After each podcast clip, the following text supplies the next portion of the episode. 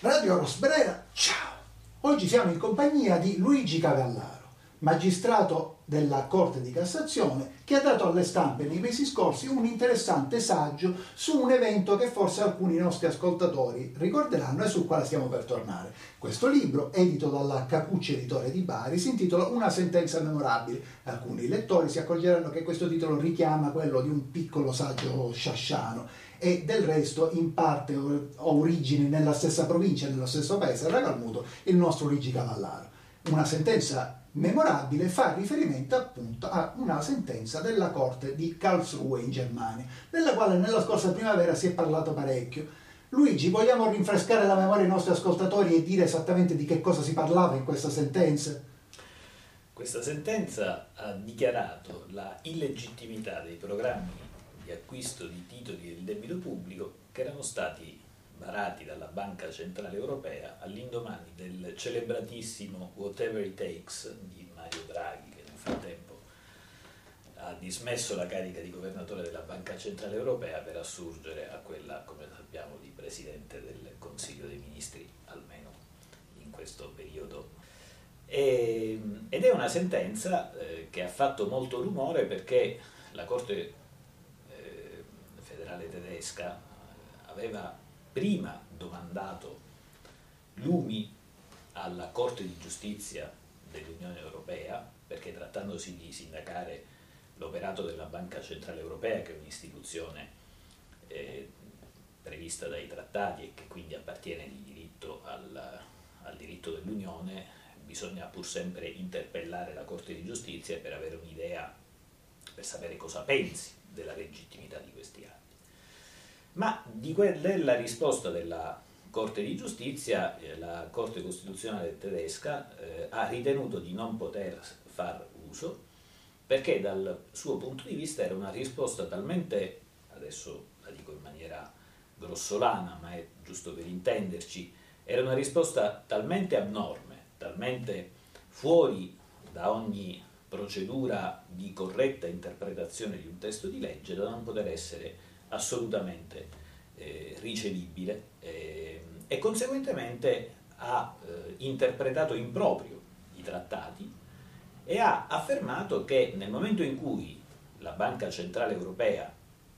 ha deciso di eh, varare questi programmi di acquisto di titoli del debito pubblico degli stati sovrani, eh, lo ha fatto eh, violando quel principio fondamentale che è scolpito nell'articolo 123 del Trattato sull'Unione Europea della separazione tra politica economica e politica monetaria. E quindi sostanzialmente ha imputato alla Banca Centrale Europea di aver fatto della politica economica e non invece semplicemente, per come dovrebbe fare, della politica monetaria. E quindi non voglio né anticipare né banalizzare gli esiti del libro, ma quindi diciamo si può stabilire che secondo le stesse regole dell'Unione Europea, l'Unione Europea, la Banca Centrale Europea avesse torto. E diciamo che eh, il, il, senso della, eh, della sentenza di Karlsruhe è precisamente questo, cioè quello di dire alla Corte di Giustizia guarda che tu hai interpretato i trattati in un modo che non è coerente con lo spirito dei trattati stessi, perché hai consentito alla Banca Centrale Europea di fare qualcosa che in realtà la Banca Centrale non potrebbe fare per definizione dei trattati.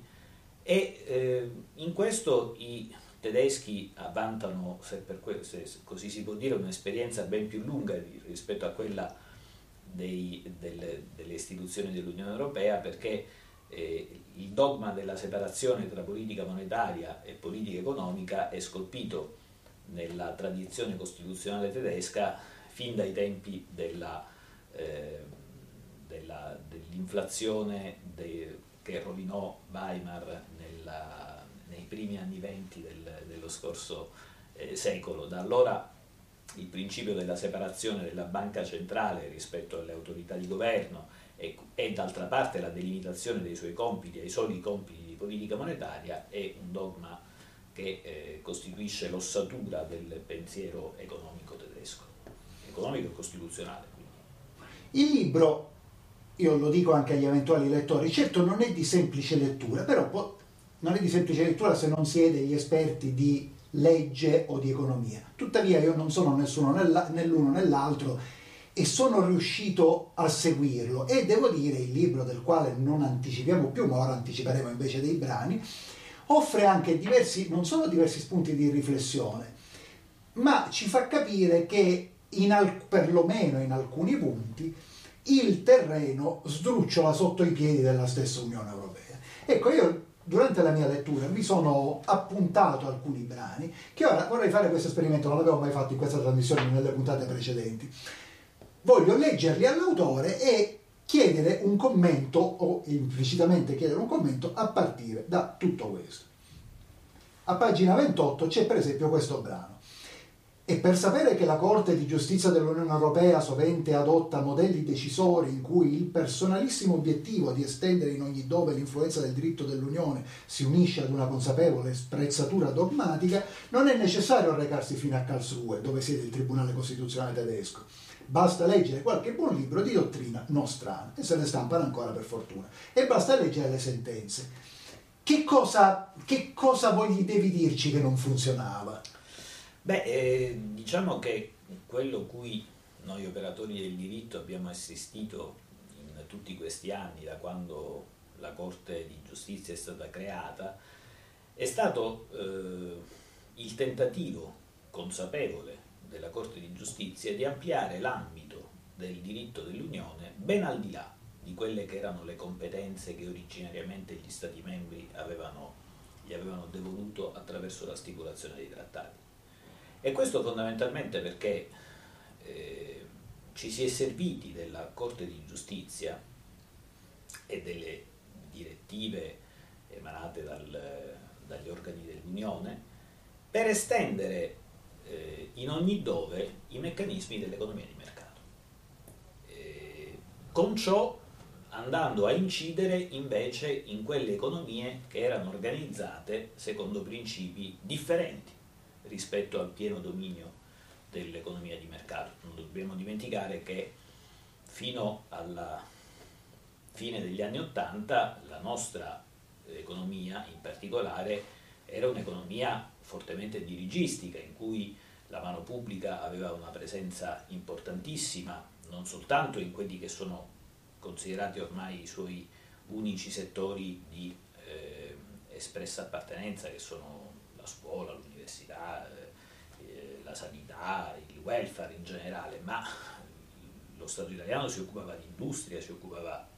di commercio, disciplinava minutamente eh, l'apertura dei negozi come delle farmacie, eh, controllava le strade, le, le ferrovie, eh,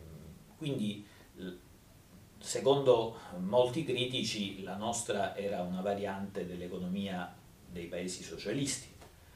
e invece l'Unione Europea è sempre stata organizzata secondo principi di libera concorrenza. Ragion per cui la Corte di Giustizia, che si è fatta da sempre carico di questa mission, come si suol dire adesso, di estendere in ogni dove il mercato, ha sempre utilizzato le cause che venivano portate alla sua cognizione eh, come strumenti per eh, estendere ultra vires, secondo la Corte Costituzionale tedesca, ma anche secondo parte della dottrina nostrana, eh, quelle che sono le competenze dei trattati, fin da quando decise di attribuire efficacia eh, diretta ai trattati stessi, cosa che invece nel diritto internazionale pubblico non è ipotizzabile. Si dice tradizionalmente che i trattati obbligano gli stati, ma non i singoli cittadini. Invece, fin da una sentenza del 1962, la Corte disse che se il trattato prevedeva che non si poteva istituire un dazio doganale, dei cittadini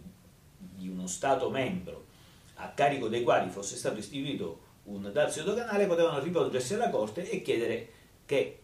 quel dazio venisse posto nel nulla sostanzialmente, che è un'affermazione che può sembrare banale, ma che dal punto di vista giuridico è ha una portata dirompente come poi nei fatti è accaduto. Senti, invece dal punto di vista economico io provo a sintetizzare e banalizzare, si potrebbe dire allora che paesi come l'Italia o la Spagna o la Grecia o anche la Francia, che, che se ne dica, sono più in difficoltà perché giocano secondo regole che non sono state scritte per loro, cioè è come se giocassero una partita di calcio il Guatemala e la Svezia e si stabilisce che i gol di testa valgono il doppio. Quindi la Svezia è molto più avvantaggiata. Ma sì, eh, in qualche modo questo è, lo, lo, si può dire perché eh, il vizio d'origine eh, della unione eh, economica monetaria che è stata poi istituita a partire dai primi anni 90 ed è stata consacrata dalla nascita dell'euro, è quello di essere una eh, moneta unica che però opera su realtà che sono eh, non soltanto geograficamente ma anche economicamente differenti. E quando si impone una moneta unica a realtà che sono economicamente differenti, o si prevedono dei trasferimenti fiscali dalle zone più forti alle zone più deboli, un po' come è successo nel nostro Stato quando ci fu l'unificazione eh, a metà del, dell'Ottocento, contestualmente alla, alla, eh, all'estensione su tutto il territorio della lira, ci fu anche la previsione di un sistema fiscale che dapprima in maniera piuttosto embrionale, poi in maniera più eh, sempre più eh, implementata, eh, si occupò e preoccupò di trasferire risorse dal nord al, al sud, e, ehm, o altrimenti si creano squilibri. E in Europa noi abbiamo eh, una moneta unica, ma non abbiamo un meccanismo di trasferimenti fiscali, per cui lasciando che le forze di mercato operino per come sono solite operare, abbiamo che i ricchi diventano più ricchi e i poveri diventano più poveri o se preferisci diventano più indebitati. La moneta unica quindi è nata male, si potrebbe dire, ma magari non te lo chiedo, è nata intenzionalmente male. La domanda è, la, do, la moneta unica non poteva che nascere male o ormai il fatto che è nata male la rende senza soluzione o c'è ancora modo per porre rimedio? Ma guarda, il, gli stessi artefici della moneta unica sapevano di avere creato una realtà di squilibri, eh, semplicemente erano convinti che ogni crisi avrebbe costituito il presupposto per un colpo di reni in direzione di una maggiore unificazione. La realtà eh, finora si è fatta carico più di smentirli che di confermarli in questa loro idea, e eh, ogni meccanismo di crisi, ogni evento di crisi piuttosto è stato usato per eh, colpire eh, i paesi più deboli e nell'ambito dei singoli paesi i ceti più deboli. Il caso della Grecia ce lo ricordiamo tutti, ma eh, quello che successe ai lavoratori italiani subito dopo la crisi del 2011, quando l'allora governatore della Banca Centrale e il governatore subentrante, che era Mario Draghi, scrissero una lettera al Presidente del Consiglio dicendo che bisognava riformare la legislazione del lavoro e sostanzialmente mandare in soffitta lo, Statuto dei lavoratori, è stato uno di questi effetti. Senti, in parte anche quello che tu scrivi a un certo punto, che, che scrivi citando poi insomma, il trattato, che l'Unione si fonda su un'economia sociale di mercato fortemente competitiva. Che cos'è esattamente un'economia sociale di mercato fortemente competitiva? È un cortocircuito, cioè, viene la scossa solo a leggerlo. Eh, diciamo che è un'economia in cui il, l'aggettivo è un'economia di mercato in cui l'aggettivo sociale serve soltanto un po' come specchietto per le allodole, cioè per far capire che c'è, eh, se mi passi l'espressione, un mercato dal volto umano. In realtà il mercato non ha un volto umano, è il mercato ma il mercato è fatto dagli uomini. Sì, ma il mercato per quanto sia fatto dagli uomini è fatto in un modo tale che poi gli uomini non possono controllarlo. Quindi scusa, io lo so che faccio domande anche sempliciotte. Il mercato è male o è il male? No, il mercato è un'istituzione umana, ha i suoi lati positivi e i suoi lati negativi. I suoi lati positivi sono quelli di avere polverizzato i vincoli che in passato astringevano gli uomini alla terra, la servitù della gleba non ce la ricordiamo ma l'abbiamo studiata nei libri di storia, la schiavitù non ce la ricordiamo ma l'abbiamo studiata nei libri di storia. E, e quindi sotto questo profilo è stato una, un grande propulsore di eh, libertà. Eh, però è anche vero che il mercato funziona a patto di eh, rendere le persone che, sono, eh, che vi sono immerse totalmente prive di protezione che non sia quella del, dell'argent che si possono trovare all'interno della, della saccoccia e non è detto tra l'altro che questo argent gli possa servire perché essendo l'argent anche una merce come, altre, come tutto ciò che è, vive all'interno del mercato, anche questo argent può trovarsi costretto da eh, svalutazioni che poi alla fine polverizzano la ricchezza e quindi il potere che ciascuno si porta in, in tasca. È un problema storico. Marx ed Engels scrissero il più spregiudicato elogio della borghesia nel primo capitolo del manifesto e quindi dell'istituzione che la borghesia ha creato, appunto il mercato capitalistico. Auspicarono che eh, questo potesse eh, essere poi implementato verso qualcosa di profondamente, o se preferiamo, rivoluzionato verso qualcosa di profondamente diverso. La stessa speranza ebbe Keynes. Eh, per ora sono speranze che sono destinate a restare disattese. Senti, eh, lungi da me il desiderio di scivolare nella retorica, però tu giustamente poco fa hai detto la schiavitù non ce la ricordiamo ma la leggiamo nei libri di storia. Me ieri è capitato di incontrare una ragazza che lavora anche in un noto bar, in una di quelle che un tempo era una località turistica di Roma, visto che oggi non c'è turismo, e, e lei lavora 8 ore, 8 ore e mezzo al giorno per 30 euro al giorno, cioè per meno di 4 euro l'ora. Certo, non è schiavitù nella misura in cui lei non è proprietà del padrone del bar che non può stuprarla quando vuole, però insomma non siamo lontanissimi. E se mi passi una battuta che appunto risale a Marx, la differenza tra la schiavitù e il lavoro salariato è che nella schiavitù anche ciò che è pagato sembra che non lo sia mentre nell'ambito del lavoro salariato anche ciò che non è pagato sembra che lo sia. E, ehm, la differenza sta nel fatto, appunto, non, non, sta, non soltanto nel fatto che quella ragazza eh, non è proprietà formalmente del suo eh, datore di lavoro, ma è teoricamente libera di andarsene. E la differenza eh, sta anche nel, nel fatto che eh, quella che lo schiavo ha una garanzia di sopravvivenza che quella ragazza non ha. Paradossalmente. Quindi, paradossalmente è meglio la schiavitù. No, chiaramente non diciamo quello, però diciamo che la nostra società è, ha delle fortissime sperequazioni. Più in là nel tuo libro tu fai riferimento a un economista che poi forse è anche giusto che tu, benché sia molto noto, presenti ai nostri ascoltatori, Milton Friedman, e dici che quando nel 76 l'Accademia di Svezia insegnì Milton Friedman del premio della Banca di Svezia per le scienze economiche in memoria di Alfred Nobel, i giochi erano talmente fatti che perfino il comunicato ufficiale non poté fare a meno di rilevare che, cito, che è molto raro per un economista riuscire ad esercitare un'influenza non soltanto nella direzione delle ricerche scientifiche, ma anche in quello delle politiche economiche e concrete. Qui a Roma direbbero, ma allora di che stiamo a parlare? Eh, Milton Friedman è stato eh,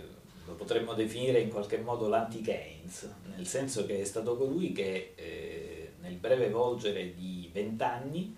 eh, è riuscito dal punto di vista teorico, ma anche con importanti supporti politici, a scardinare eh, l'ortodossia che dal punto di vista economico si era affermata all'indomani della seconda guerra mondiale, quando ci si era resi conto, in altri termini, che il macello cui aveva dato luogo alla crisi eh, del sistema capitalistico, e quando parlo del macello intendo sia la prima che la seconda guerra mondiale, non poteva essere evitato se non a patto che eh, i poteri pubblici si facessero carico di intervenire nel processo economico ben più eh, cospicuamente di quanto per l'innanzi non si era fatto. Friedman, attraverso un lavoro teorico importante, ma anche attraverso un'opzione politica non meno importante, che fu quella che gli consentì di incontrare più o meno consapevolmente eh, le pulsioni libertarie che erano affiorate nel corso degli anni 60 e 70, eh, riuscì a eh, sovvertire completamente questo, eh, questa ortodossia e a rendersi alfiere eh, del messaggio secondo cui soltanto la libertà di fare è qualcosa che merita di essere realmente perseguita. E questa libertà di fare, che è quella garantita dal mercato, che garantisce la cooperazione anche se gli esseri umani non si conoscono, è l'unica vera libertà alla quale noi dobbiamo e possiamo aspirare. E del resto che questo messaggio sia diventato ormai senso comune, basta eh,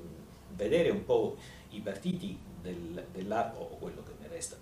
le forze politiche, che eh, fanno parte del cosiddetto arco costituzionale, non ce n'è uno che nella propria ragione sociale non abbia iscritto il termine libertà. Senti, allora ti devo fare per forza una domanda che ci richiama all'attualità. Eh, attraverso una citazione di Unamuno, della quale parlavamo anche prima di registrare, l'unanimismo è la morte della democrazia? Sì, perché se tutti la pensano, ma questo ce lo insegna la psicoanalisi, se due persone la pensano esattamente allo stesso modo vuol dire che una sta pensando per tutti e due. La realtà sociale è sempre attraversata dalla lotta e quando c'è l'unanimismo vuol dire che questa lotta non ha la possibilità di essere agita. E questo, e ci avviamo alla conclusione, ed è una delle conclusioni alle quali tu arrivi nel tuo libro, è perché la nostra società e per suo tramite l'Unione Europea è nata male. Tu a un certo punto scrivi l'Unione Europea veniva organizzata economicamente e socialmente allo scopo di garantire la massima accumulazione del capitale e che sarebbe stata precisamente la disuguaglianza nella distribuzione della ricchezza a renderla possibile. Beh, questa è stata la scommessa della istituzione dell'Unione appunto che eh, bisognasse eh, tornare indietro eh, alla, rispetto a quella che era l'ortodossia keynesiana, perché l'ortodossia keynesiana aveva messo in discussione anche importanti pilastri di quella che è la proprietà privata e segnatamente anche della proprietà privata non soltanto della dei proventi della ricchezza finanziaria, ma anche proprio della proprietà immobiliare. E, e questa, diciamo, questo obiettivo di far tornare indietro l'orologio della storia e far apparire come nuovo quello che in realtà era la norma nel, nel XIX secolo, eh, somiglia un po', ecco, a, dal punto di vista scientifico, eh, a chi oggi si sforzasse di far credere che Tolomeo ne sapeva più di Einstein. In economia purtroppo accade. Ma io ora non vorrei farti una domanda eccessivamente scomoda e tu potrai avvalerti della facoltà di non rispondere, come si dice, o anche di quella di mandarmi a quel paese. Più volte e a diverse riprese, soprattutto in ragione o in ragione dei cambi di governo che ci sono stati negli ultimi dieci anni in Italia, e nel dibattito pubblico è stata tirata fuori l'ipotesi di possibili reati di alto tradimento. In realtà, in quello che tu dici, ma forse ho capito male io, e questo non riguarda soltanto l'Italia, cioè in nazioni, in governi, in capi di Stato che hanno accettato queste regole, sembrerebbe configurarsi qualcosa di molto simile all'alto tradimento. Eh, il quinto emendamento che tu prima hai consapevolmente citato mi impone doverosa, eh, un doveroso riservo rispetto a questa eh, domanda. Eh, l'unica cosa che mi sento di dire è, di, è, quella, è ricordare quello che diceva un importante funzionario del partito, importante segretario, non funzionario del Partito Comunista Cinese, quando gli chiedevano un commento sulla rivoluzione francese. E lui rispondeva, eh, è passato ancora troppo poco tempo per poterne parlare. Mi sembra diciamo, una, una saggia risposta, anche se come dire, la, la quotidianità ci insegna che la storia viaggia sempre più veloce, quindi forse ne dovrà passare di meno tempo. Bene, io non posso che ringraziare Luigi Cavallaro di essere stati con noi ti farei proprio un'ultima domanda molto terra terra, però potrai spaziare come vuoi. Ce la faremo? Ma ce la faremo, io non mi riferisco tanto alla, alla situazione contingente dell'Italia, la percezione intorno a me, credo intorno a noi, che noi ci arrabattiamo a difendere delle regole che veramente risalgono a Tolomeo e non mi riferisco solo all'economia, per esempio in questi giorni vediamo il casino che c'è in Catalogna. Forse noi per esempio ci affanniamo a difendere un'idea di Stato ottocentesca che è già morta. I catalani vogliono andare per i fatti loro, i fiamminghi vogliono andare per i fatti loro, la Gran Bretagna è andata per i fatti suoi, ma ora la Scozia vuole andare di nuovo per i fatti suoi. Quindi forse questo tipo di Stato-nazione ottocentesco è, è, destinato a scomparire e in alcuni casi è tenuto in vita artificialmente e in questo senso forse anche l'Italia, al di là delle nostre personali opinioni, è stata un esperimento fallito. Ma guarda, eh, la domanda è complessa e, e io eh, non sono sicuro di avere eh, tutti i requisiti per poter rispondere. Direi questo, che uno Stato ha senso ormai nella percezione diffusa nella misura in cui non si fa soltanto garante di eh, un diritto o di determinate regole, eh, quali che esse siano, ma soltanto in quanto è capace di offrire protezione ai suoi cittadini. E quando parlo di protezione intendo dire appunto protezione dagli eventi eh, tremendi che gli possono derivare, eh, per usare quello che dice l'articolo 38 della Costituzione, dalla disoccupazione, dalla malattia, dall'invalidità, dalla vecchiaia. Ecco, nella misura in cui la capacità degli Stati di dare risposta a questi bisogni di protezione regredisce sotto il peso dell'imperativo di ridurre le spese pubbliche, il debito pubblico, i funzionari pubblici, i dipendenti pubblici. E ovviamente lo Stato regredisce anche la capacità di sopperire alle domande dei cittadini e questi cittadini cercano rifugio in forme microcomunitarie che apparentemente possono sembrare più idonee a dare risposta a quei meccanismi di sopravvivenza, sempre più chiuse però e quindi sempre meno disposte all'accoglienza verso l'altro. E quindi è una forma di eh, fuga verso il tribalismo eh, e verso la considerazione dell'altro come nemico, che mi pare addirittura una sortita perfino anteriore, diciamo, rispetto al capitalismo. E del resto eh, il problema era stato visto per tempo, ancora una volta da Marx e Engels, quando immaginarono che l'alternativa al, alla rivoluzione socialista potesse essere la comune rovina delle classi in lotta. Ecco, ho il vago e purtroppo eh, tremendo eh, sentimento che in questo momento sia più vicina alla comune rovina delle classi in lotta che la rivoluzione socialista.